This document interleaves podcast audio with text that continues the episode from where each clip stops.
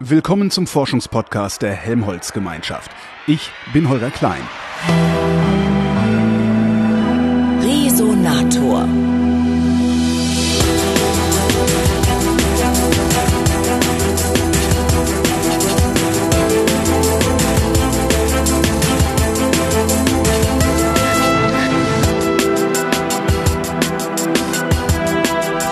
Bin nach Heidelberg gefahren und sitze im Haus von Hans-Günther Dosch, der ist Physiker. Neben Hans-Günther Dosch sitzt Matthias Haug, der ist Lehrer. Und beide haben an was rumexperimentiert, ja, das dieser Sendereihe den Namen gegeben hat. Unsere Sendereihe heißt Resonator, wird gemacht von der Helmholtz-Gemeinschaft und sie beide haben an Helmholtz-Resonatoren experimentiert. Guten Tag zusammen. Hallo. Warum experimentieren Sie an was, woran Hermann von Helmholtz vor 130 Jahren dürften es ungefähr gewesen sein, schon mal gearbeitet? 1808, die Arbeit ist 1858. 58, sogar 100, 170 Jahre dann fast. Wie kommen Sie auf die Idee, daran rumzumachen? Naja, sollen wir jetzt von Adam und Eva anfangen? Ja, bitte. Oder Ja. sollen wir also früh? Also, das ist die Frage. Also, Ja, wenn wir von. Adam und Äh, Eva anfangen, das erklärt nämlich das Helmholtz, ist da, warum gerade Helmholtz, ist die, äh, äh, was war's, die 600-Jahrfeier der Universität Heidelberg, Ja. wo eben Vorlesungen und Beiträge über bedeutende Gelehrte der Universität Heidelberg gegeben wurde. Und Helmholtz ist nun mal sicher einer der bedeutendsten Gelehrten, die Heidelberg je hatten.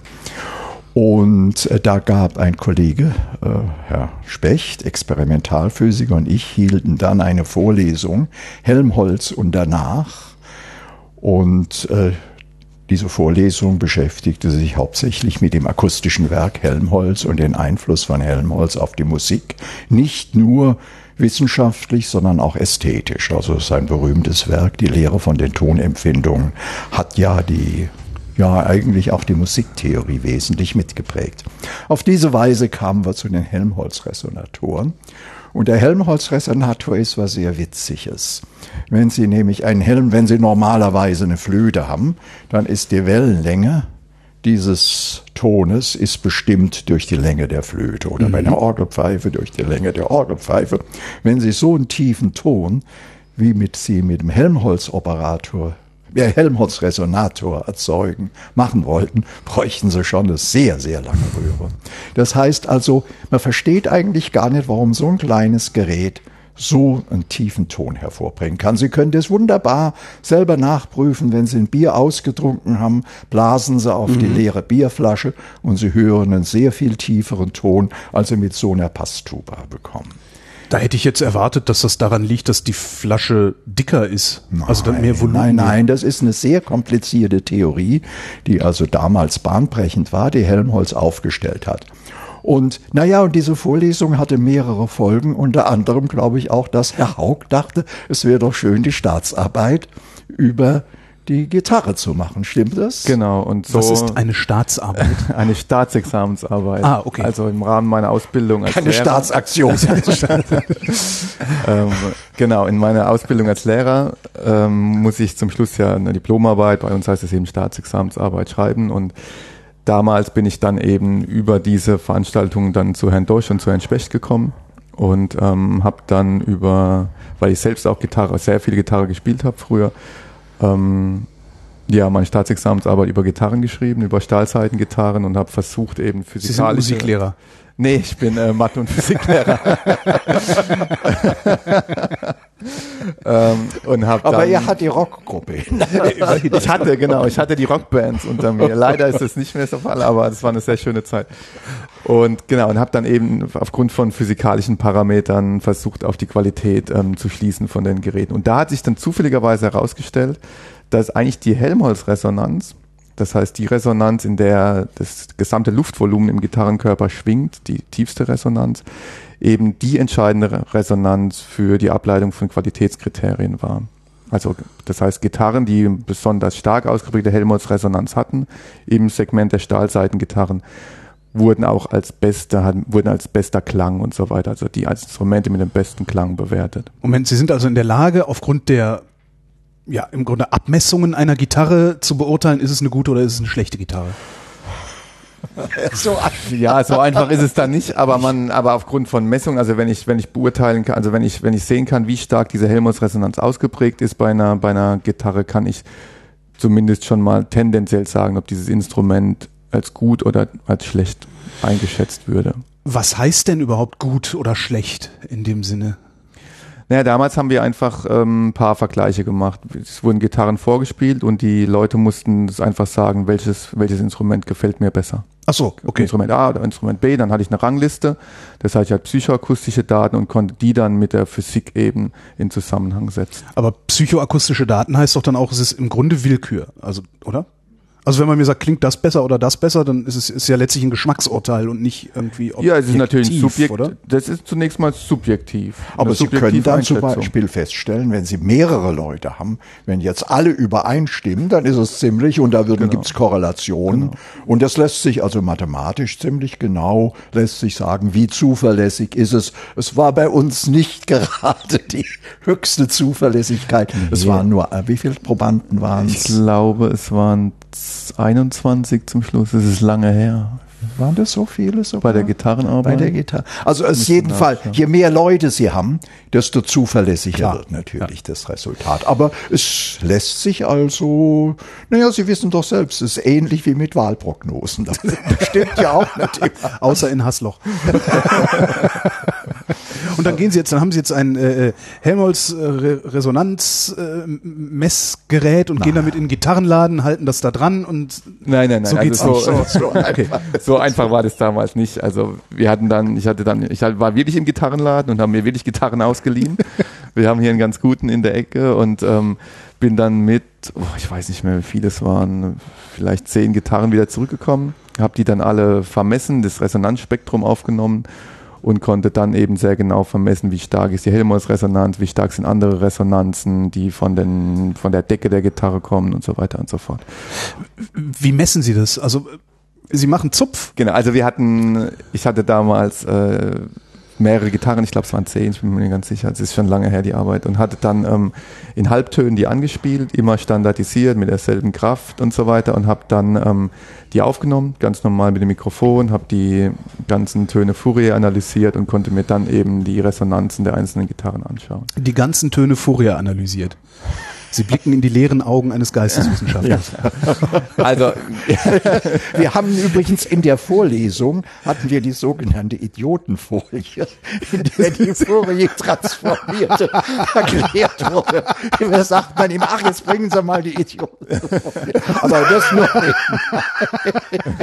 Aber die kann ich gibt's die, die noch? Kann, natürlich, die gibt's noch. Die, kann, die muss ich irgendwo in meinen Unter. Das war ja damals noch die Zeit, wo man keine Beamer hatte, sondern Overhead-Projektoren. Wo man mit Overhead-Projektoren. Naja, ich bin groß geworden mit Tafeln, aber äh, ich meine, Overhead war für mich schon Fortschritt. Äh, und äh, da, da hatten wir eben diese Spezialfolien. Ich glaube also, wenn wir da anfingen, dann äh, es ist jedenfalls, also die, ich glaube, Sie haben es vollkommen richtig erkannt, die, das Geschmacksurteil ist subjektiv.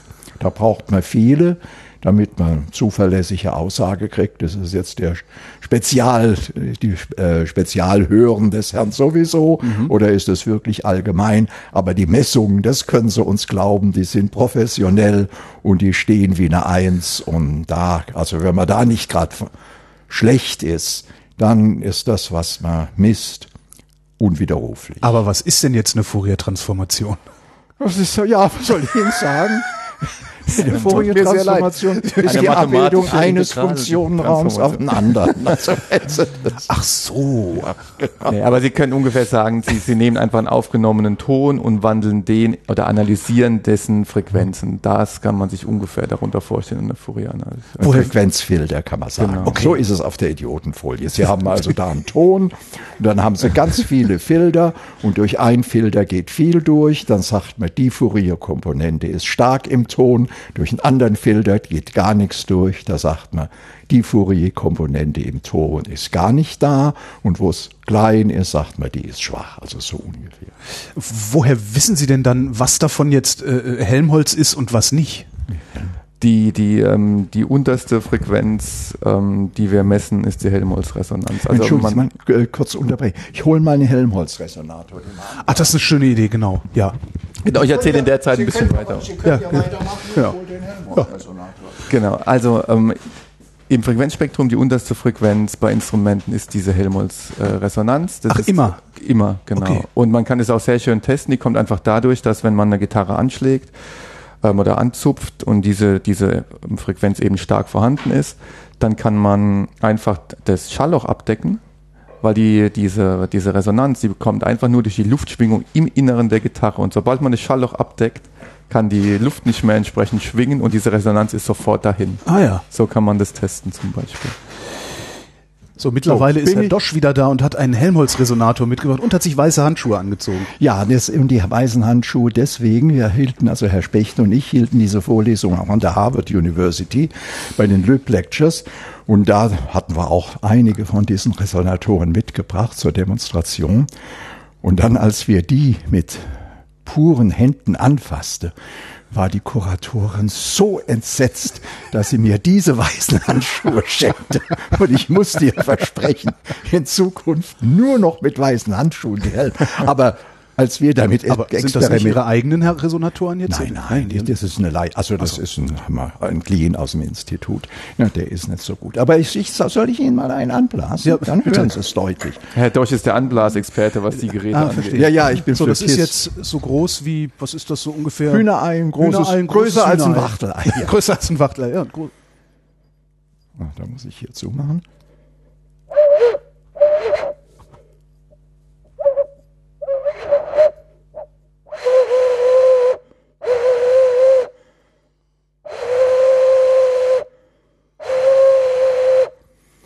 Also der ist, also mit Mund anblasen Ja. ist nicht so gut, wie wenn man es akustisch anders anregt. Also anblasen ist es unzuverlässigste. Akustisch anders anregt. Ja, Sie also- könnten diesen Resonator jetzt auch anders anregen. Ja, indem Sie ihn. Sie Da können haben wir ja sogar ein Bild. Haben wir doch das schöne Bild. Sie können den. Haben, haben wir das Bild da irgendwo? Wahrscheinlich. die, aber aber Sie kennen, kennen Sie die Arbeit, die, das, die uns das Ganze eingebrockt hat? Nein. Ach so, die kennen Sie. Ich höre. Nein, wir hatten. Äh, aber jetzt machen wir erstmal hier weiter. Sie könnten das also zum Beispiel einen Lautsprecher drüber Ja. halten oder drüber bringen und den mit weißem Rauschen. Weißes Rauschen Ja. ist Alle also, Frequenzen das auf einen Schlag. Genau, Genau, Ja, genau, gut, ja. Sie sind ja Naturwissenschaftler. äh, Danke. also, wenn Sie machen und dann in dem Resonator ein Mikrofon anbringen und die Frequenzen messen, dann sehen Sie, wenn es außerhalb ist, dann sehen Sie alle Frequenzen. Dann machen Sie das rein und dann auf einmal sehen Sie, dass bei einer Frequenz ganz stark rausstricht. Und das ist die Resonanzfrequenz des Helmholtz-Resonators. Und so, so haben wir das gemessen. Und so äh, haben wir damals bei der Gitarre waren wir noch nicht so weit, gell? Da haben wir das noch anders gemacht. Nee, bei der Gitarre haben wir vieles ausprobiert, aber Ja, mittlerweile aber jetzt sind wir professioneller. Ja. Ähm, und ich würde jetzt davon ausgehen, dass eine Flöte, die das gleiche Volumen hat, Die, die gleiche Länge, also die, gleiche. Das wäre, das wäre eine Piccolissimo-Flöte. Sowas Kleines gibt's Ja. gar nicht. Und, und schon eine Piccolo-Flöte. Ich habe jetzt gerade keine, ich habe sie unten. Äh, schon eine Piccolo-Flöte, die vielleicht so lang ist, gibt einen deutlich höheren Ton Ja. als dieses hier. woher kommt es denn dann, dass der Ton so tief wird? Ah, ja, wollen wir es erklären? Sie müssen. Herr Dosch. Ich bin extra angereist.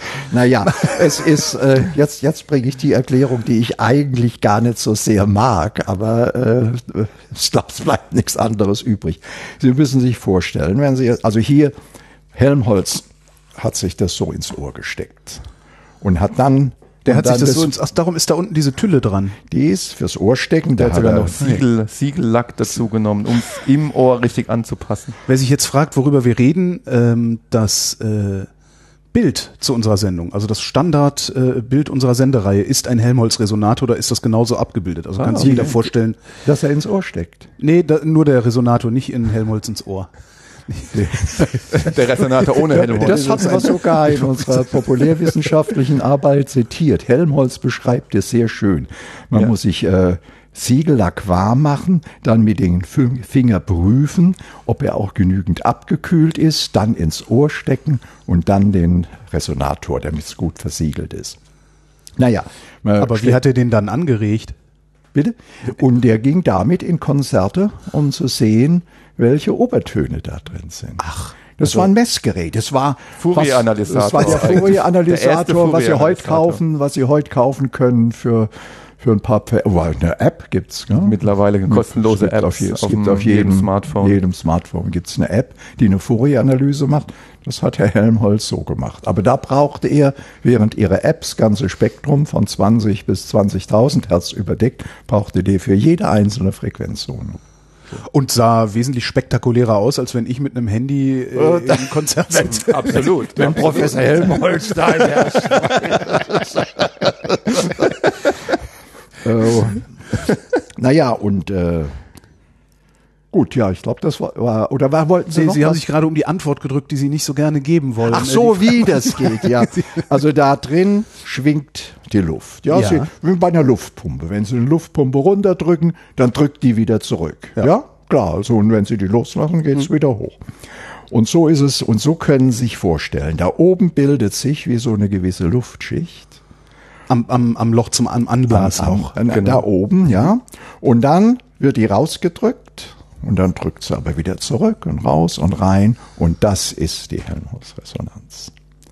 Und die, die, aber die Mathe, aber das ordentlich mathematisch herzuleiten, da äh, braucht's mehrere Idiotenfolien für.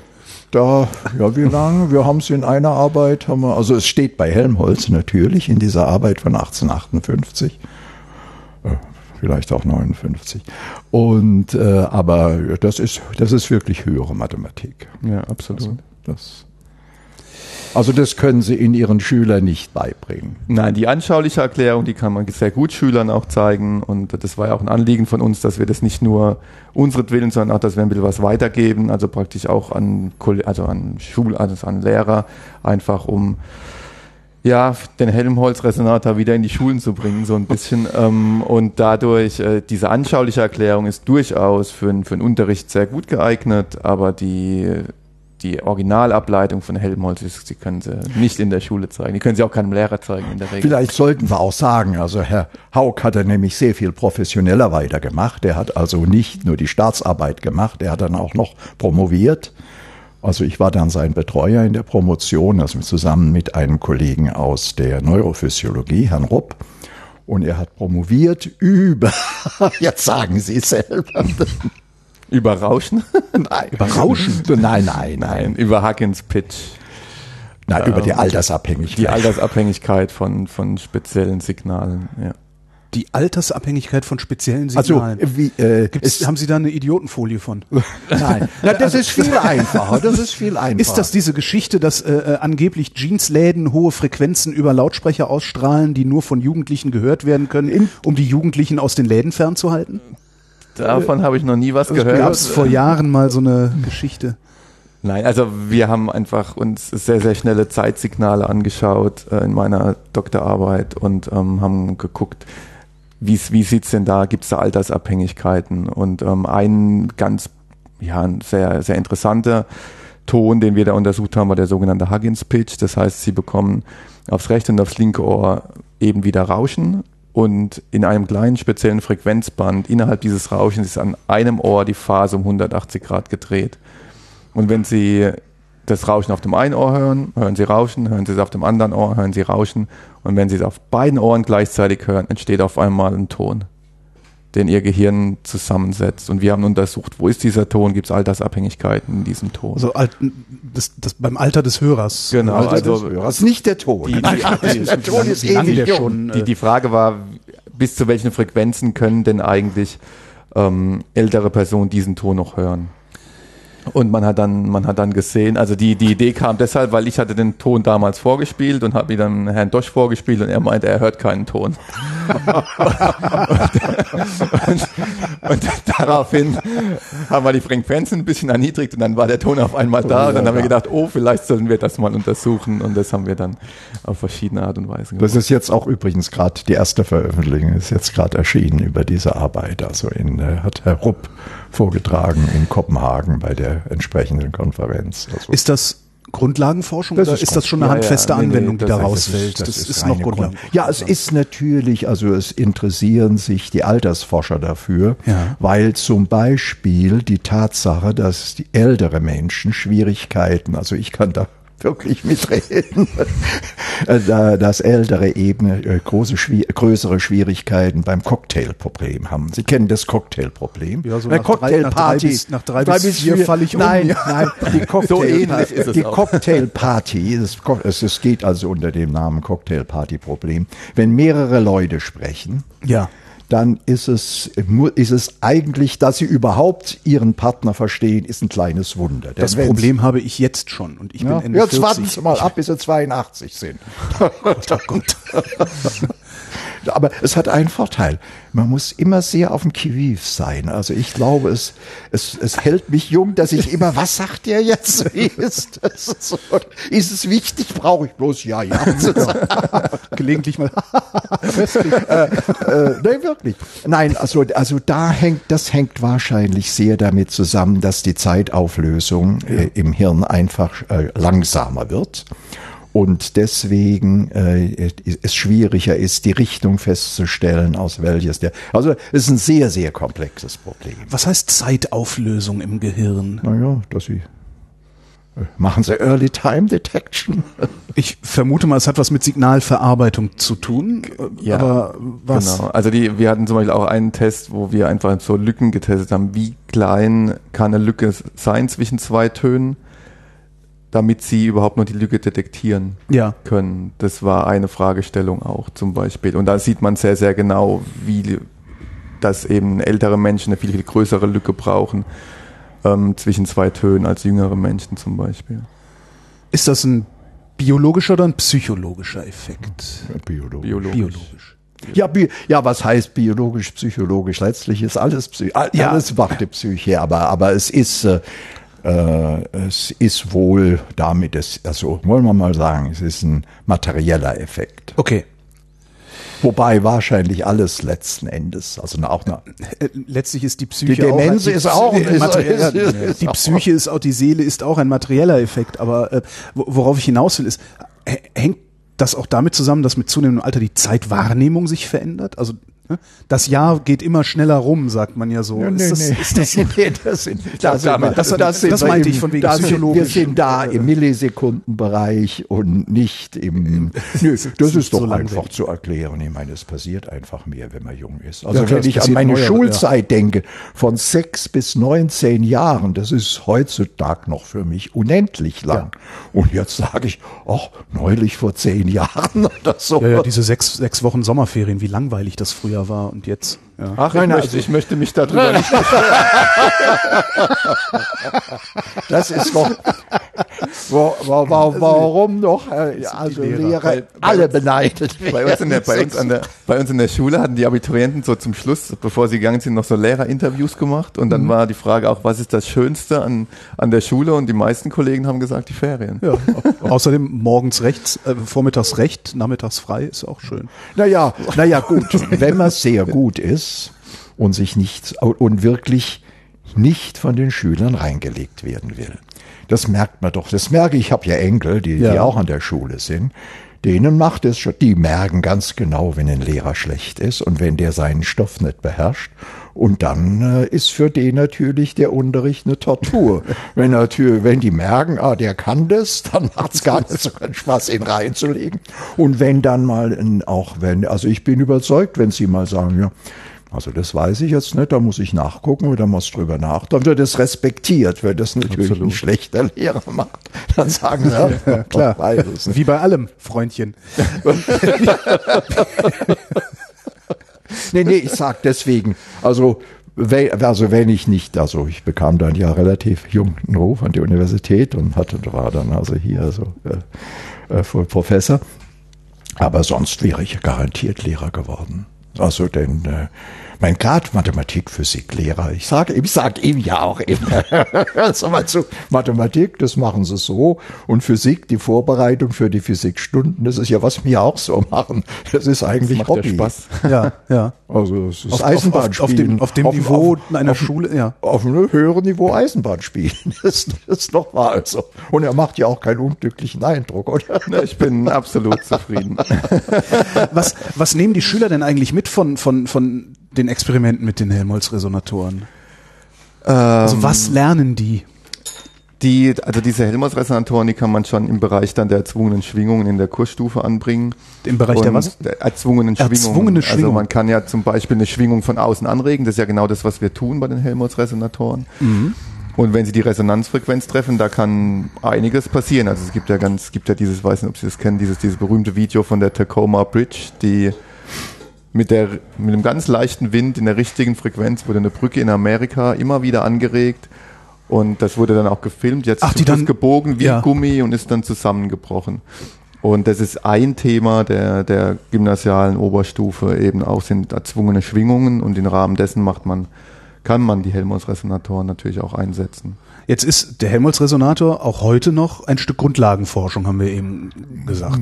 Man, die Physik im Helmholtz-Resonator. also- Grundlagenforschung würde nicht? ich Nee, würde ich es nicht mehr nennen. Nö, nö. Nee, also das ist angewandte Physik. Stimmt, Sie haben ja, klar, Sie können ja Gitarren messen dann.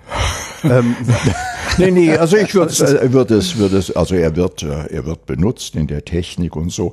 Mein, vielleicht eine ganze Kleinigkeit, also durch diese Beschäftigung mit dem Helmholtz-Resonator hatten wir auch festgestellt, also da stimmt was nicht. Und da ist sogar noch mal eine Originalarbeit im Journal of American Society, äh, Journal of the Acoustical Society of America. Also ist noch, also ein kleines wieder bisschen. stimmt was nicht. Wo hat Hermann denn gepatzt? Ja, wenn er zwei Löcher hat, der Helmholtz-Resonator. Also wenn, wenn Sie jetzt da noch ein, äh, kennen Sie eine OK zum Beispiel? Kennen Sie die? Nee. Da muss ich noch mal raus. Und muss, jetzt muss er noch mal raus. Jetzt kommt die Ocarina, sein gutes Stück. Ja, ist, das, ist, das ist Wahnsinn. Wir führen unsere ganzen Schätze auf. Ja, genau. Ist, die nehme ich nachher alle mit. Lenke ich sie ab und sack die ein. Oder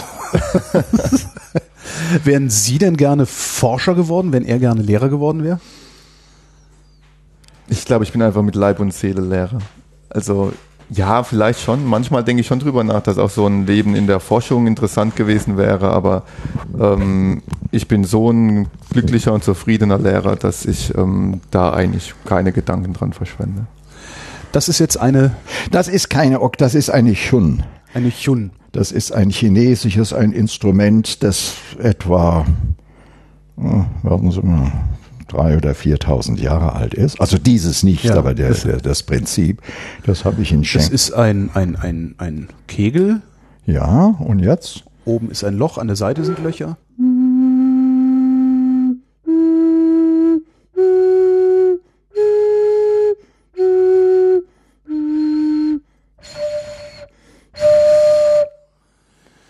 Das ist Je mehr Helm- Löcher der Helmholtz-Resonator hat, desto höher wird sein Klang. Ja, das stimmt. Je größer die Öffnung ist, also das, die die größer die Öffnung ist, bei Volumen ist gleich, aber die Öffnungen werden größer. Hier hat er jetzt sozusagen nur die Öffnung oben. Ja.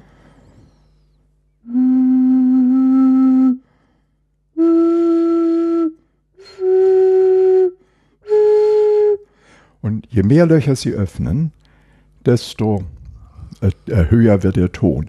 Und da gibt's eine Formel bei Helmholtz. Und die Formel stimmt nicht ganz.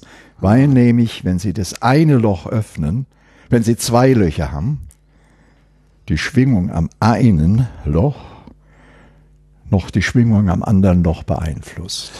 Und deswegen gibt's da kleine Abweichungen von der Helmholtzschen Formel. Und das ist sozusagen noch, und das war vorher noch nicht bekannt. Und, das, ich Das jetzt gilt aber auch nur für zwei Löcher, nicht für Nee, drei das gilt Löcher, für drei, vier Löcher, das gilt für beliebig viele. Also die Formel, ich hatte die Formel, die ich aufgestellt hatte, gilt also für beliebig viele Löcher. Und das ist jetzt die nächste Arbeit, die wir machen wollen. Das wollen wir, also das ist dann schon, das geht dann etwas seriöser, das wollen wir auch in American Journal of Genau. Physics veröffentlichen. Das ist ein, äh, ein, ein Journal, der sich, sagen wir mal, hauptsächlich an College-Studenten und College-Professoren und College-Studenten wendet. Also jetzt nicht gerade, also die Vorderfront der Forschung, aber doch schon also mit auf höherem Niveau. Und da wollen wir mal nachprüfen, ob die Theorie, die ich da aufgestellt habe, ob die auch wirklich stimmt. Wie lautet denn die Theorie?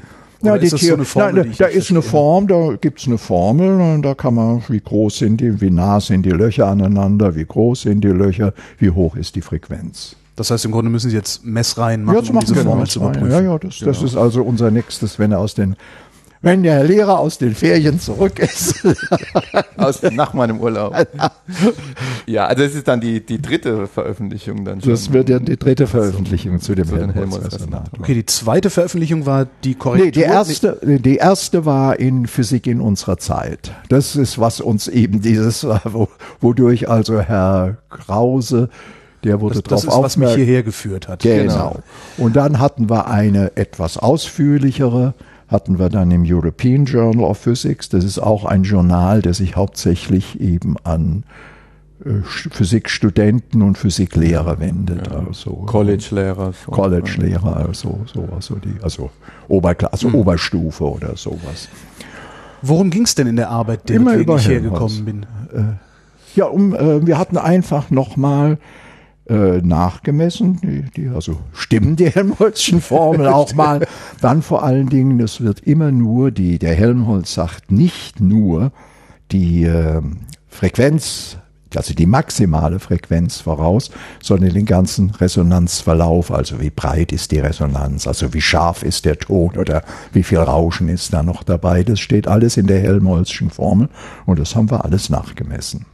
Also das ist, glaube ich, ich weiß nicht, ob es schon eine Veröffentlichung gibt, die wirklich jemals dieses äh, so genau gemessen hat. Wie Ich wollte es gerade genau- fragen, ist dann 150 Jahre lang, hat niemand mal geguckt, ob Helmholtz Oh, überhaupt da recht haben wir oder? unsere, da, da haben wir unsere Überraschungen erlebt. Ja, das ja. haben Das ist wir ja auch zitiert. Ge schauen Sie, äh, schauen Sie mal im Internet über Helmholtz-Resonatoren. Da stand, das war, glaube ich, was war's? Es war, glaube ich, eine, Mas eine Bachelorarbeit. Bachelorarbeit war Stand es, eine. Bachelorarbeit. Es gibt keine Theorie des Helmholtz-Resonators. Und die ist von Helmholtz, wie Sie sagen, vor 100. Das steht in einer Bachelorarbeit. Das hat, da hat jemand, naja, eine 4 ist es noch gerade geworden Nö, wahrscheinlich. nö, der hat sie ins Internet gestellt. Ja. Nö, das hat, hätte auch der, hätte auch der, der, der, der Tutor merken müssen. Also wir hatten die eine oder Kann ich andere ja doch nochmal. Physik studieren gehen. Nee, aber es war wirklich, also, also insofern, äh, man, man wundert sich manchmal, wie Sachen vergessen werden. ja. Und auch so, wir hatten das Gefühl, also die Referees, wir hatten, wir, wir veröffentlichen, Sie kennen jetzt ja diese Junk Journals, das Ja. ging ja in letzter Zeit, also wir veröffentlichen ja nicht in solchen Journalen. Vor allen Dingen veröffentlichen wir nicht in Journalen, bei denen man zahlen muss. Und äh, da äh, ist also ist das Peer Reviewing. Und also die, da hat man das, den Eindruck gehabt, die Referees haben sich da echt dafür, die haben Ja, die so ja, gründlich absolut. gelesen und wirklich so gute Bemerkungen gemacht, dass wir das Gefühl haben, naja, den hat es interessiert. Sonst Gibt es vielleicht noch mehr solche ungehobene Schätze?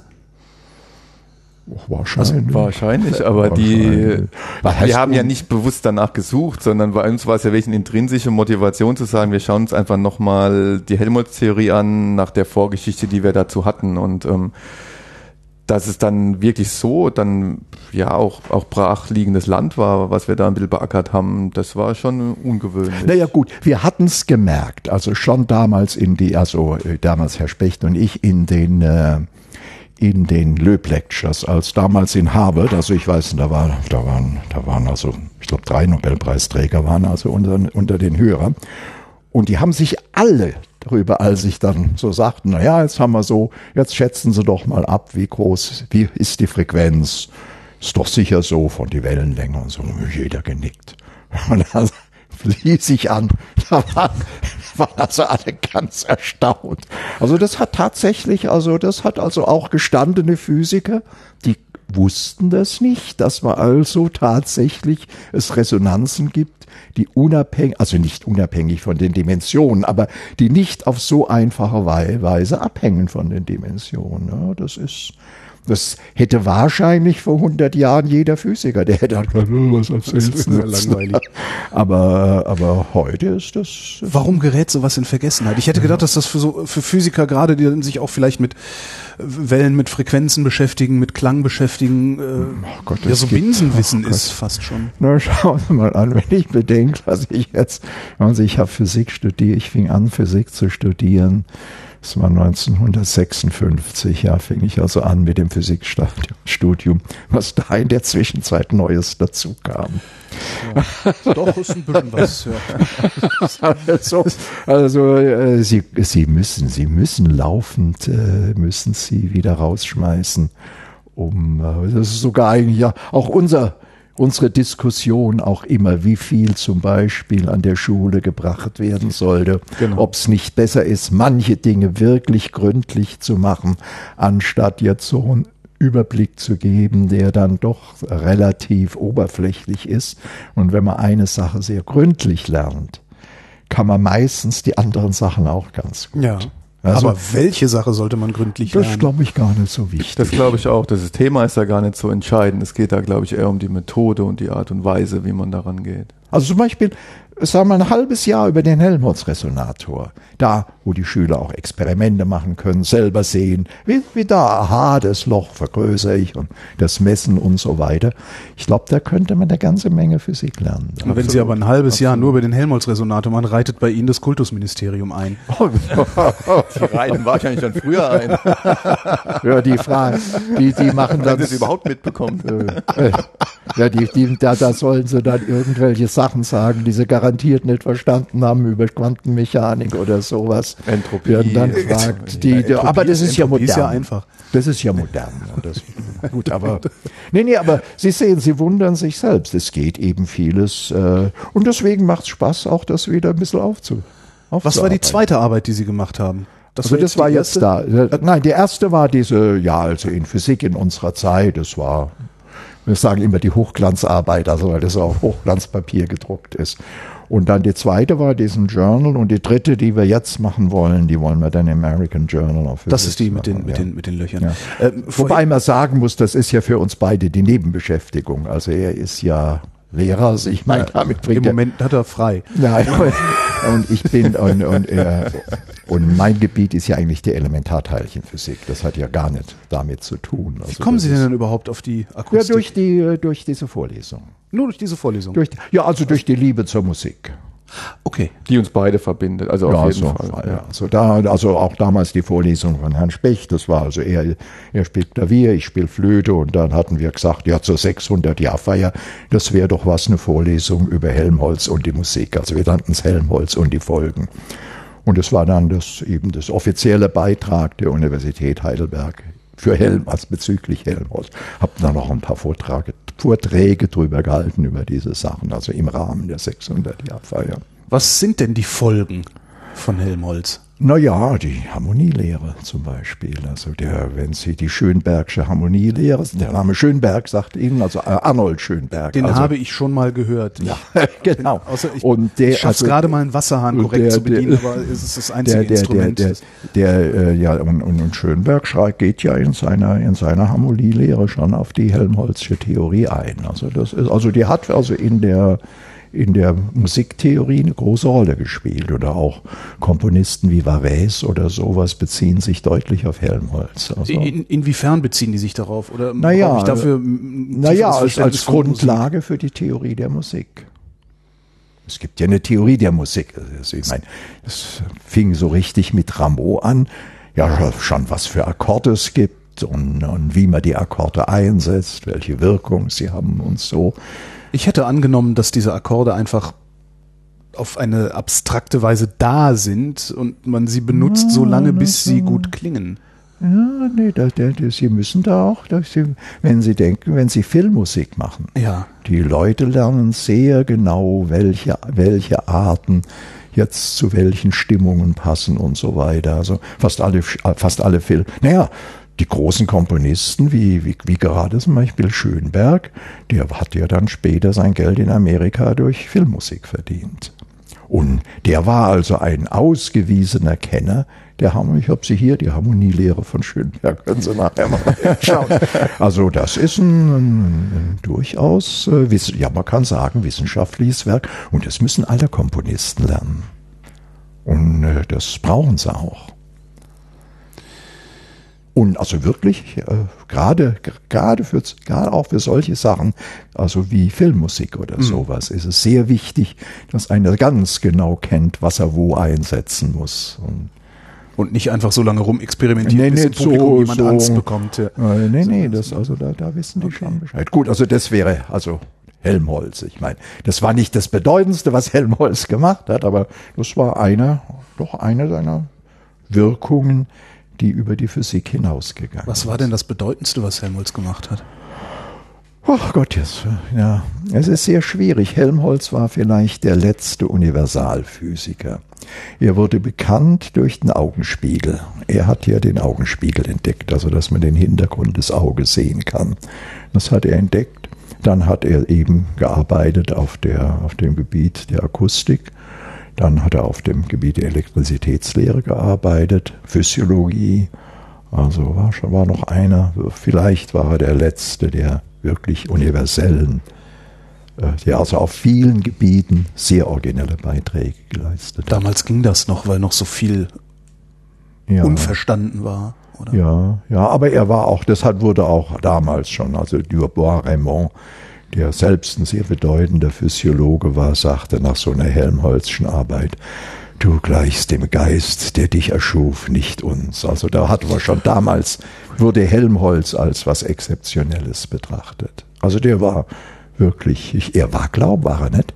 Das, äh, er war doch, glaube ich, auch auf dem, was auf dem, äh, auf dem, äh, war er Time?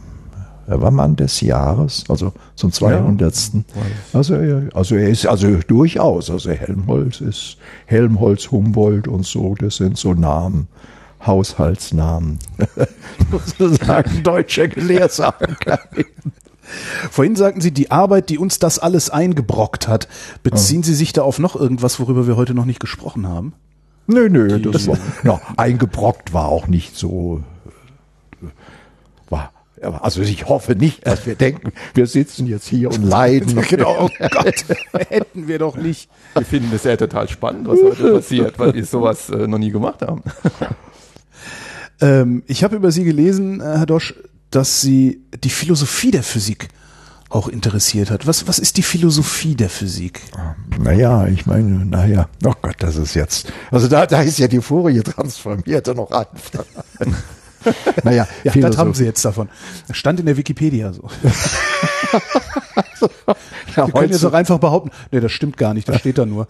Nein, ich, äh, mein, da habe ich in dem Zusammenhang habe ich mich auch mit Helmholtz interessiert. Helmholtz hat sich nämlich auch sehr interessiert, äh, ja, also was was ist so die Grundlage der Wissenschaft und was ist die Begründung? Schon allein so eine, also das hat jetzt mit Physik gar nichts zu tun. Das Na doch, aber das sagen wir doch schon mal. Es kommt irgendeiner aus dem, äh, aus dem äh, Midwesten und sagt, ach, was er da erzählt vom Urknall und so, das stimmt ja alles gar nicht, steht doch alles in der Bibel viel besser und das glaube ich und 6000 Jahre. Sie, ja, und sechs Jahre oder ja, und, und, und in einer Woche ist das alles gemacht worden und so. Und dann äh, sagen sie, naja, das stimmt. Und dann, ja, bei euch muss man ja auch glauben. Jetzt war, also schon diese Frage, ja. was ist ein wissenschaftliches Argument und was ist ein nicht wissenschaftliches Argument, ist gar nicht so einfach zu beantworten. Gut, mit den 6000 Jahren, das können sie leicht, aber dann fangen die Leute mit ihrem Intelligent Design an und die versuchen es natürlich so zu drehen. Äh, die, äh, die, die versuchen das natürlich dann, ja, die kennen sich dann auch aus, mhm. teilweise auch, die versuchen das so aufzubauen, dass es möglichst schwer zu widerlegen, obwohl jeder sagt, das ist Blödsinn, ja. aber es ist äußerst schwierig, es zu widerlegen manchmal. Und so ist es also. Es gibt viele Dinge, in der sich, in der sich jeder Physiker einig ist, aber um, und, und, und, und im Gleis, wofür ich mein Leben ver verwetten würde. Aber im Ursprung. Aber das so zu sagen jetzt, warum das so ist und warum ich so sicher bin, ist nicht so einfach. Das da. Und ist es also, denn möglich? Ist es naja, nur nicht einfach oder ist es gar unmöglich? Naja, es ist die Frage, was Sie möglich und unmöglich nennen. Also es kommt darauf an, auf welches, äh, auf welches Argumentationsniveau. Wenn einer sagt, das war mir eine Erinnerung, ich hatte, gab mir als, als Schüler, gab ich, hatte ich mir etwas Geld verdient durch Nachhilfeunterricht. Und da hatte ich auch, und das war eine sehr hübsche, hübsche junge Schülerin, der habe ich einen Pythagoras erklärt. Und dann hatte ich sie wie man das so macht. Sie wissen ja, und am Schluss guckte sie mich so an und sagte, ja, aber das könnte doch eigentlich auch gar nicht stimmen. Was will man da noch sagen? da hat es ja keinen Sinn, jetzt von vorne anzufangen. Also in dem Sinne, also in dem Sinne ist also ist nichts möglich. Aber äh, es, aber ich meine, sie können natürlich schon äh, so und und also auf auf diesem auf dem Gebiet habe ich gearbeitet. Ich habe auch mit einem indischen Kollegen darüber ein Buch geschrieben, also über die was ist eigentlich, was macht Wissenschaft aus? Also und es ist eben nicht nur, dass es streng logisch ist, sondern auch wie das zusammenhängt und so. Aber wie gesagt, da ist die Folie transformiert noch einfach dagegen. Ich habe das Gefühl, dass ich das äh, die die Antwort auf die Frage, was Wissenschaft ausmacht, eher verstehen würde als eine äh, erklärte Fourier-Transformation. Was, äh, was ist denn? Ja, aber sie ist, sie ist vielleicht leichter zu vermitteln, aber schwerer zu beantworten. Was, was eine Fourier-Transformation okay. ist, also wenn jemand Die kann man hinschreiben. das kann man hinschreiben ja. und kann man erklären, kann Ihnen genau sagen, was ja. muss die Funktion erfüllen und dann können Sie das vorführen und jemand, der genügend Mathematik kann, also der sagen wir mal zwei Semester Mathematik studiert hat, dem ist es total klar. Aber wenn, ich, wenn wir jetzt versuchen, darüber zu diskutieren, was macht die Wissenschaft aus, was ist die Rolle der Wissenschaft, was ist spezifisch für die Wissenschaft, äh, das macht da die Menschheit seit 2000 Jahren diskutiert. Aber welche Antworten geben Sie? Und welche um, Antworten gibt Herr Haug, wenn Schüler das fragen? Na, also bei mir ist meine Antwort ist ganz klar, es ist eigentlich eine symbolische Konstruktion. Sie, sie, sie machen eine, also was wir so Physik nennen, ist eigentlich ein, ein, ein, was Raum und Zeit ist, wissen wir nicht, aber wir konstruieren uns Raum und Zeit symbolisch. Ich dachte, Zeit wäre das Ding, das macht, dass nicht alles auf einmal passiert. Ja, nee, nee, aber sie, naja, aber in der Physik schon. Ich meine, ich mache ja Vorhersagen. Ich kann Ihnen ja, ich kann ja eine Rakete auf den Mond schicken. Das ist ja auch in der Zeit. Das alles. Aber das ist so, würde ich nicht sagen, das ist jetzt, das ist so etwas wie, wie ein, wie das ist die Wirklichkeit, sondern es ist ein Symbol für die Wirklichkeit. Und es kann durchaus auch andere Symbole geben. Und die Physik, würde ich sagen, oder überhaupt die, die exakten Naturwissenschaften, sind dadurch ausgezeichnet, dass sie die präziseste Symbolik haben während, sagen wir mal, in der Kunst oder sowas. Also ich beziehe mich das sehr.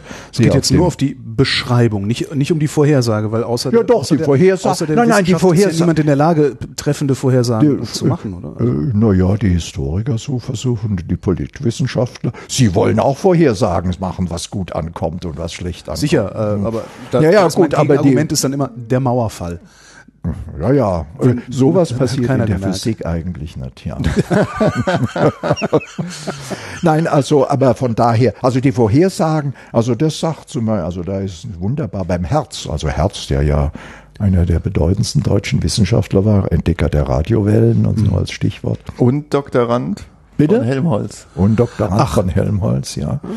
Und äh, der sagte, na ja, also unser äh, Ziel, also ob ich das jetzt so zusammenkriege, unser Ziel ist es also, Bilder zu entwickeln, dass die denknotwendigen Folgen dieser Bilder übereinstimmen mit den naturnotwendigen Folgen der äußeren Welt. Und das ist ja genau also die richtige Vorhersage. Also diese Fragen in der ja. Richtung interessieren mich, wobei ich mich eben sehr stark auf Helmholtz Herz und Kassierer beziehe. Also Kassierer ist ja Das ist ja eine der Tragiken. Das war ja Kassierer und Heidegger waren zu ihrer waren zu der Zeit, also in den 30er Jahren waren die eigentlich so die beiden Deutschen renommiert. Es gab auch eine große Diskussion zwischen Kassierer und Heidegger. Aber da Heidegger sich ja also auf die Seite der Nationalsozialisten geschlagen hat, während Kassierer als Jude emigrieren musste, ist er in Deutschland fast unbekannt. Ja. Also, aber selbst in Frankreich, ich war immer entsetzt, die gehen also in französische Buchhandlung fünf Meter Heidegger und vielleicht 50 Zentimeter Kassierer. Dabei war er vielleicht der letzte Philosoph, der die Physik noch verstanden, also Kulturphilosoph, der die Physik noch verstanden hat. Dies also nur jetzt im Könnte ich verstehen, was Kassierer Ja, geschrieben hat? ja. Also ich muss nicht ein großes physikalisches äh, Vorwissen Nein, haben. Sie Kassierer ist, äh, der, der war Geisteswissenschaftler. Okay. Also, also ich würde Ihnen sehr empfehlen, was, also ich habe es nicht gelesen, weil ich die anderen, aber der sagt mir ein Freund, sagt mir, ähm, wie heißt äh, Man Theory of Men oder sowas. Also das ist auf seine Zusammenfassung. Äh, also, also Men kommt drin vor. Es ist irgendwie Essay on Men oder sowas. Das hat er dann im amerikanischen Exil geschrieben, weil die Amerikaner eben nicht diese großen Sachen gelesen.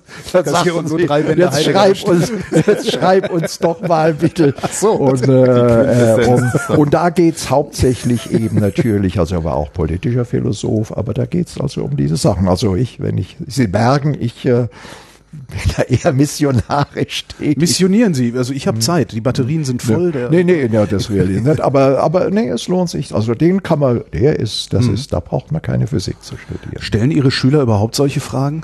Was soll der Scheiß hier überhaupt? Was haben wir denn davon? Ähm, Warum also fliegen was, wir was denn soll zum Mond, was, obwohl was, hier die Umwelt vor die Hunde, diese, diese Standardfragen, die da was soll der Scheiß, haben sie mich noch nie gefragt. Zumindest nicht so. ähm, ja, also klar, ich denke, es ist auch ganz wichtig, einfach den Schülern auch klar zu machen, dass wir, dass wir auch Modelle machen und dass wir über Modelle sprechen, wenn wir über Physik reden.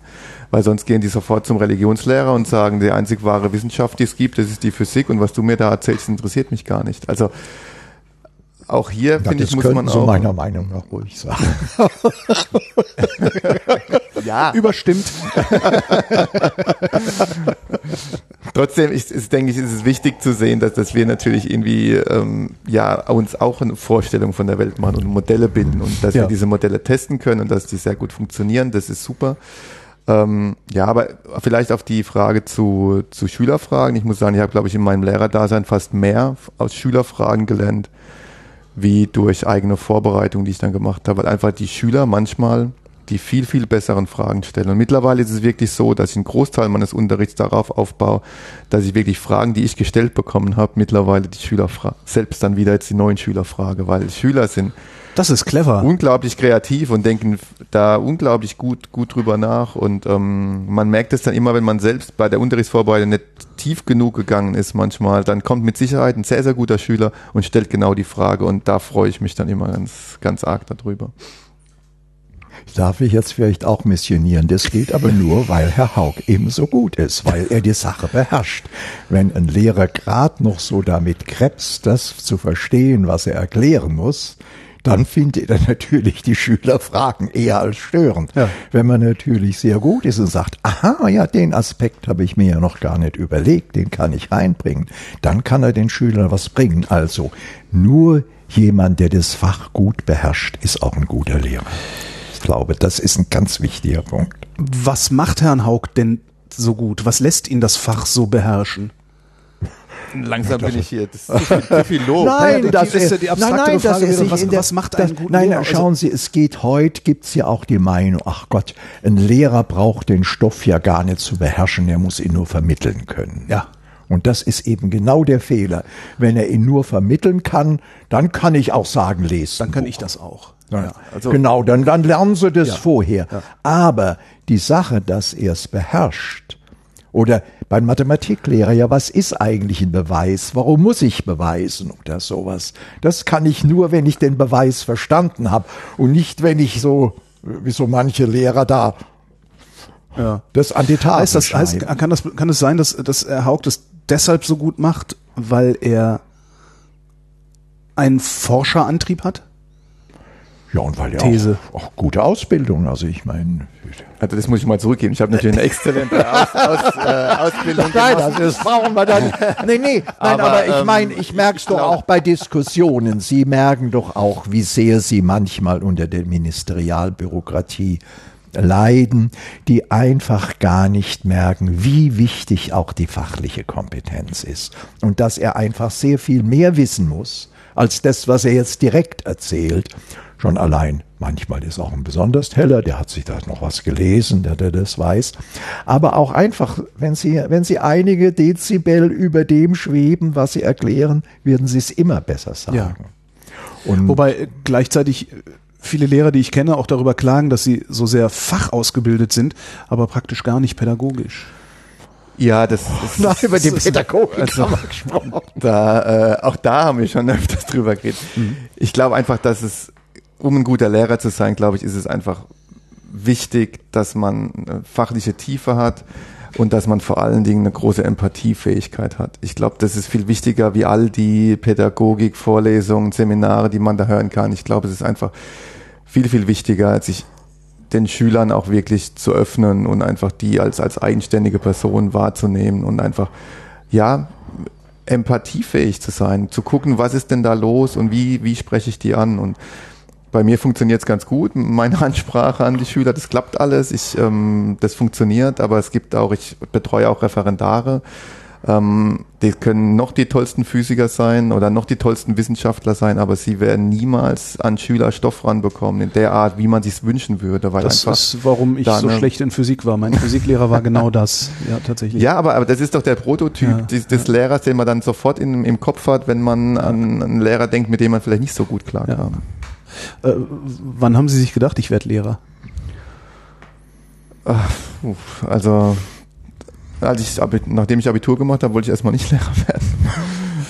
ähm, ich habe dann, ich habe dann Zivildienst gemacht und dann habe ich ähm, während meiner Zivildienstzeit viel über Physik gelesen und habe mich dann entschieden, ähm, dass ich Physik studieren möchte.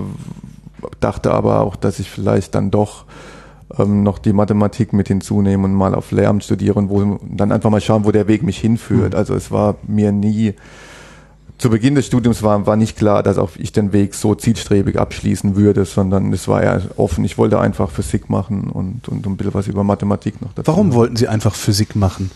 Was ist, was ist, gibt es so einen Schlüsselmoment, äh, an dem Sie auf die schiefe Bahn geraten sind? Schiefe ja. Ja, ja, seit, ja, seit ja, wann, seit wann oder mal? Das, muss würde ich, mich das jetzt mal auch, auch Also interessieren. da haben wir mein zentraler Punkt, dass ich, der mich für die Physik fasziniert hat, war meine allererste Physikstunde, die ich tatsächlich in der Schule hatte. Und bei einem Kollege, der später mein Mentor wurde und ähm, auch mit dessen, mit dessen Sohn ich auch Abitur gemacht habe und den ich sehr, sehr gut kenne. Ähm, und dieser Kollege hat einen ganz einfachen Versuch gemacht. Er hatte einen Kasten aufgebaut und hatte beim Hausmeister unten ähm, ein Kakao gekauft. Das wussten wir aber nicht. In diesen Kasten ging, war ein Filter oben, also so, nee, so ein Trichter. Und in diesen Trichter hat er Wasser reingeschenkt und nach dem Apparat kam auf einmal der Kakao raus. Und damit hat er mich gehabt. Und Ja, das ist das übrigens ist auch der gar keine Versuch, den Physik. Ich, das ist auch, man hat kommunizierende Röhren und so weiter. Okay. Also ich hatte, ähm, das ist auch der Versuch, den ich jedes Mal zu Beginn, und ich werde nächstes Jahr wieder zwei siebte Klassen haben und ich freue mich jetzt schon tierisch drauf. Auf die Gesichter. Auch den Versuch werde ich wieder machen und ähm, er konnte es auch nie glauben, als ich es dann immer wieder ihm gesagt habe, dann auch später, als ich, ich wurde dann ins Referendariat an meine alte Schule gesteckt, was erst einmal eine Horrorvorstellung Ja. war, weil noch so viele ehemaligen Kollegen, die ich damals als Lehrer hatte, dann auch noch da waren. Und er wurde dann mein Mentor und ähm, auch immer wieder, wenn ich es ihm gesagt habe, dass er eigentlich derjenige war, der für mich diesen Funken damals hat überspringen lassen. Ähm, ja, er glaubt's mir. Ich glaube, mittlerweile glaubt es mir, weil ich ihm einfach so oft das ihm schon gesagt habe. Aber ähm, er konnte es am Anfang nicht fassen, ja. Na, übrigens, das scheint mit den Röhren. Also ich kann mich auch genau erinnern, was mein Erlebnis in Physik war. Ich hatte, ich muss so klein noch gewesen sein, dass ich Dreirad fuhr. Ja. Also es muss so sieben, acht maximal gewesen sein. Wollte ich ein Perpetuum mobile äh, konstruieren, um ein Dreirad anzutreiben, weil ich nämlich sah, wie jemand mit einem, weil sie, jetzt kommen sie mit den Röhren, mit einem Saugheber Ja. das Wasser über den Berg laufen kann. Das hat Ja. mich also so fasziniert und dann dachte Wenn, ich, wer sich jetzt fragt, was ist ein Saugheber, das kennt ihr alle aus diesen äh, äh, Kriminalfilmen, wo einer Benzin klaut, indem er einfach nur einen Schlauch in den Tank schiebt und kurz und dann macht und dann in den Eimer hält. Genau, ja, ja, das ist der genau. Saugheber. Ja, ja, und das hat mich also so beeindruckt, dass das Wasser über den Berg laufen Mhm. kann. Und dann dachte ich, naja, wenn man das ganz, ganz langsam hochhebt, dann muss es doch eigentlich auch noch ein Wasserrad antreiben. Und auf diese Weise wollte ich also ein Perpetuum mobile. Dann habe ich lang experimentiert. Und Bis heute konstruiert er heimlich im Keller. ja, ja, vielleicht ist das der Grund, warum ich jetzt selber also meine Liebe zur Bastelei. Also ich bin ja dann theoretischer Physiker geworden. Und äh, also da kann ich, also das war ab da war mir es eigentlich klar, ich mache Physik. Also, also dass das genau dann aufhört, wenn es anfing, wirksam zu werden. Das fand ich so Solche faszinierend. Zumutung, dass man. Äh, Naja, das, das ist der Energie. Also ich meine, das war meine erste, äh, erste äh, Begegnung mit einem strengen Theorem der Physik, nämlich dem Energiesatz. Das ist kein Zufall, dass das genau dann aufhört, wo man mehr Perpetuum mobile bauen könnte. Aber witzig, also offenbar solche Röhren und fließendes Schein. Und seitdem war mir es eigentlich, also es war so ab, seit ab acht Jahren war mir es klar, dass ich Physik mache. Das war damals, muss man auch noch sagen, es war ja in den 50er Jahren. Also mein Vater hätte, der war immer sehr, der war Zahnarzt und hätte natürlich am liebsten gehabt, ich hätte Zahnmedizin studiert. Aber Physik hat er, aber er hätte lieber gesehen, wenn ich Chemie studiert hätte. Denn damals war Physik war eine relativ brotlose Kunst. Damals gab es noch keine IT. Ja. Ja, Damals war Physiker, war im Wesentlichen, da gab es bei BASF vielleicht auf 100 Chemiker zwei Physiker oder sowas. Und deswegen war es sicher damals, also, äh, also in den Schuldienst, also Lehrer zu werden, war damals äh, eigentlich so eine nicht unwahrscheinliche Sache. Und dann hat man halt so gesehen. Haben sie aber nicht gemacht. Also sie sind nicht Lehrer geworden, sondern sind äh, an der, an der Naja, ich ne? bin geblieben, naja, ging halt alles gut. Ich bin, hab dann, hab mich dann relativ früh habilitiert, habe auch früh meinen Ruf gekriegt. Also, da hatte ich, also konnte mich nicht beklagen und dann noch in Heidelberg. Also, da geht's einem nicht schlecht. Also. Und Sie sehen ja, was ja der gro erstens mal ist der große Vorteil, also den man, also den, ich habe ja jetzt, also ich bin jetzt ja schon seit Sie mal, 14, 15 Jahren emeritiert. Also ich hatte immer noch, also Sie sind mein letzter Doktorand Ja. gewesen. Er war mein letzter Doktorand, also vor drei Jahren, ne? 2013. 2013. Se sehen Sie wieder Zeit, dass Sie Das ist wieder was wieder. Jahre. Äh, äh, und nee, oder war nee, Sie Sie war Frau Pfann oder Sie? Die, Ich war der Letzte. Sie waren der letzte. Ja. Frau Pfann war ein Jahr vor mir, glaube ich. Äh, also, dass man immer noch mit jungen Leuten zu tun hat.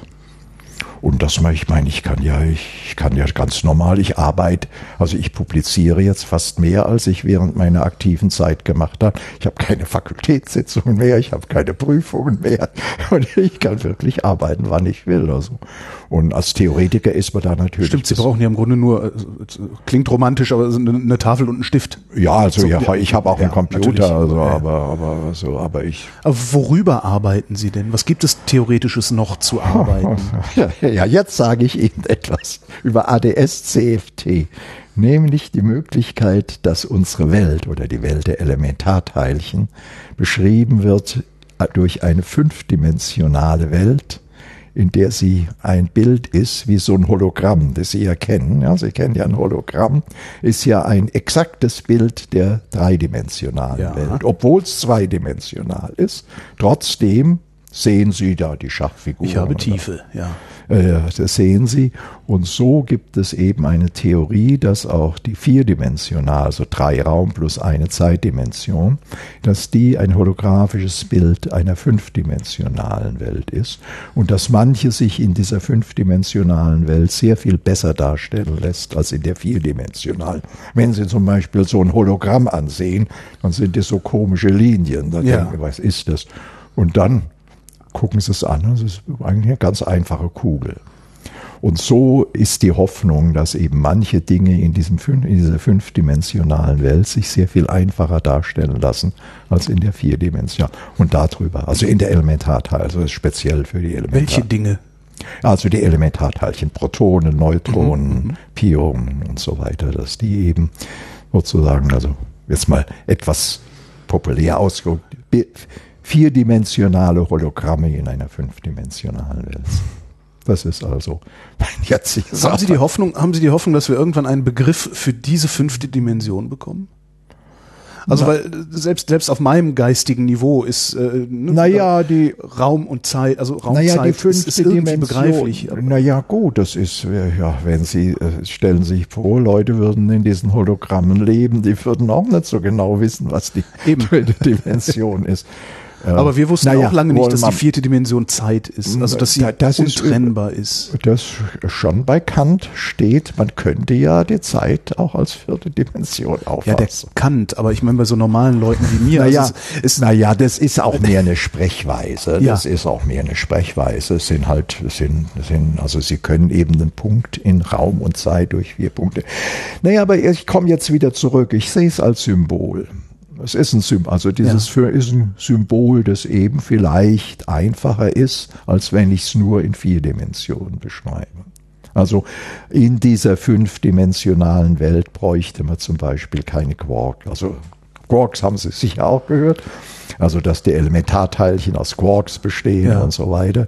Und in dieser fünfdimensionalen Welt braucht man, braucht man keine Quarks. Da beschreibt man nur die Teilchen, die man beobachtet. Also in diese Richtung. Es ist eine andere, wenn Sie so wollen, symbolische Beschreibung. Und es macht einfach Spaß, weil das was ganz Neues ist. Und ja, da ich jetzt ja auch nicht in Main, also das ist allerdings mittlerweile ist es Mainstream geworden, aber ich bewerbe mich ja an keine Stelle oder sowas. Also ich kann das machen, was mir Spaß macht und da arbeite ich mit einem Kollegen aus Stanford und mit einem Kollegen aus Costa Rica und noch einigen jüngeren Leuten, aber hauptsächlich eben mit Stanford und Costa Rica arbeite ich zusammen. Das hat natürlich auch den Vorteil, dass ich manchmal meinen Kollegen in Costa Rica besuchen kann. Das Leben könnte härter sein. Ja, ja das, ähm, das habe ich immer gesagt. was, ich mir, was ich mir überhaupt nicht vorstellen kann, ist, wie sieht Ihre Arbeit konkret aus und dann auch noch in Zusammenarbeit mit einem Kollegen aus Costa Rica? Also schreibt der eine ein Stück der Formel und der andere hat dann eine Idee nein, und schreibt die nein, weiter? Nein, oder wie, wie stelle ich mir das? Äh? Nö, ja, ich habe schon immer, eigentlich habe schon immer, also das ist überhaupt in der Physik üblich. Also wir arbeiten ja auch zusammen. Also dass es mehrere Autoren für Ja, das bei, bei, bei Ihnen beiden kann ich mir das noch vorstellen. Der eine bläst an, der andere misst. Ja, aber, nein. Ähnlich. Ja, also, also, naja, äh, gut, man muss sich von Zeit zu, also heutzutage ist es natürlich das Internet. Also wir, äh, das hat Vor- und Nachteile. Ich hatte früher, also mit dem Kollegen aus, aus Rio habe ich auch zusammengearbeitet. Ich bin ich auch alle zwei Jahre bin ich nach Rio gefahren. Und dann haben wir also das, wenn man es dann zusammenschrieb.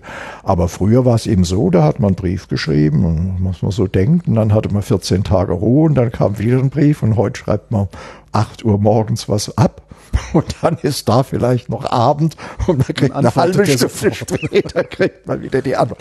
Nö, das ist also da, also das hat sich sehr erleichtert. Und dann gibt's noch Skype dazu. Da können Aber sogar Formeln zeigen. Was diskutieren Sie? Das meine ich. Also sagen Sie tatsächlich, ich habe hier einen Abschnitt aus einer Formel, den halte ich für nein, sinnvoll. Den Abschnitt nicht, aber mal, nein, ich habe da eine gewisse Idee, wie es gehen könnte und so weiter. Also es, es geht geht, die Formeln folgen ja aus Ideen. Und wenn man die Ideen hat, dann schreibt man die Formeln auf und dann vergleicht der andere und sagt, nö, das stimmt nicht. Und, und so. Das geht eigentlich sehr gut.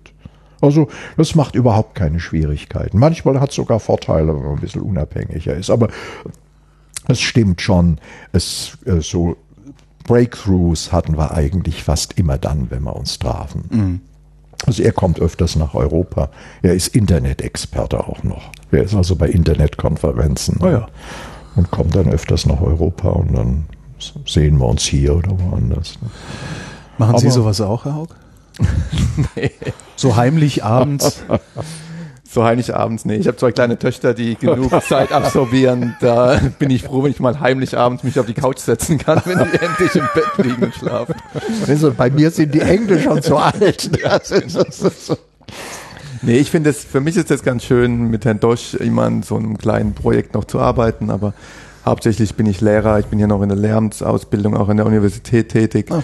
und habe da ein Seminar, was ich für, für Lehramtskandidaten dann gebe und damit bin ich auch vollkommen ähm, zufrieden und ausgefüllt und es gibt genug zu tun an, an Schulen in der Lehramtsausbildung, ja.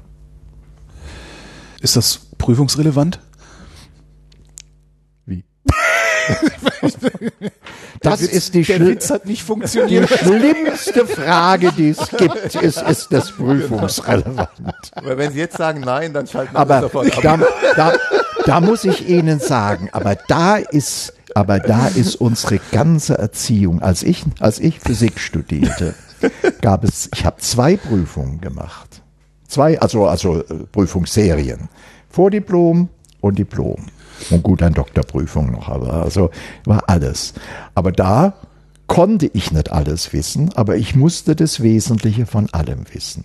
Ich habe dann ein, ein Jahr habe ich in Paris studiert und da war damals schon dieses Klausurensystem. Man hat also, man schreibt seine Klausur, dann hat man das abgelegt, dann hat man das abgelegt. Und ich hatte damals Quantenmechanik in Paris gehört, da war ich gerade nach dem Vordiplom hier, habe ich Quantenmechanik gehört und dann hatte ich mich öfters mal versucht mit Kollegen über mehr subtilere Fragen der Quantenmechanik oder kompliziertere Fragen der Quantenmechanik. Ich hörte so oft, ah, c'est trop compliqué, c'est pas, c'est pas dans les examens. Also sozusagen dieses, die, dieses heutige partielle Denken, man macht also nur, was prüfungsrelevant ist, das ist wirklich sehr, sehr schädlich für das Allgemeinbild, das man hat. Wobei ich gerade heutzutage, gerade heute, wo es im Netz so einfach ist, was prüfungsrelevant ist, bekomme ich in fünf Minuten im Internet raus. Aber die Zusammenhänge und warum es prüfungs, also warum es wichtig ist und wie das vielleicht mit dem zusammenhängt, das kriege ich im Internet nicht raus. Aber fast alles das, was prüfungsrelevant ist, ist das, was man aus dem Internet sofort rauskriegt. Während die Dinge, die, auf die es eigentlich heute sehr viel mehr ankommt, weil man die nämlich nicht aus dem Internet, also es wäre eigentlich heute viel wichtiger, dass man ein Gesamtbild kriegt als früher, weil nämlich das Einzelbild so gut kann das keiner wissen, wie es, wie wenn ich in Wikipedia, schon in Wikipedia gucke ich nach. Das übrigens erstaunlich ist, Wikipedia, je spezialisierter es ist, desto zuverlässiger ist es. Wenn Sie über die, den Ursprung des Ersten Weltkriegs, da kann viel drinstehen. Aber wenn Sie über heterogene Strings sich informieren wollen oder ADS, CFT, können Sie sicher sein, dass da nur vernünftige Sachen im Internet stehen. Also, und deswegen, also, ich, ich schaue laufend im Internet nach, auch bei hochspezialisierten Sachen. Also auch bei mathematischen Definitionen. Könnte man es als Lehrer doch eigentlich auch so machen, dass man einfach eine Liste machen, sie am, am, Schul, zum ersten Schultag, also zum, zum, zum ersten, am ersten Schultag nach den Ferien sagt, hier Kinders, das ist alles, was prüfungsrelevant ist. Das frage ich alles ab, den Rest äh, besprechen wir jetzt. Und da, da, da, da bin ich froh, dass ich äh, Mathe und Physik habe. Das ist auch ein, also klar, bei mir kommt es ja viel mehr auf die Zusammenhänge und auf die Denkweisen an, Ja. als auf was, was ich im, im Netz nachlesen kann. Und das, ja, ich bin da wirklich sehr, sehr froh drum. Also wenn ich jetzt Geschichtslehrer bin oder Erdkundelehrer oder so, dann sieht es da schon anders aus. Und dann muss man natürlich auch sehen, es kommen immer mehr Tablets in die Schulen. Wir selbst sind jetzt Tablet-Versuchsschule ähm, hier in Baden-Württemberg geworden.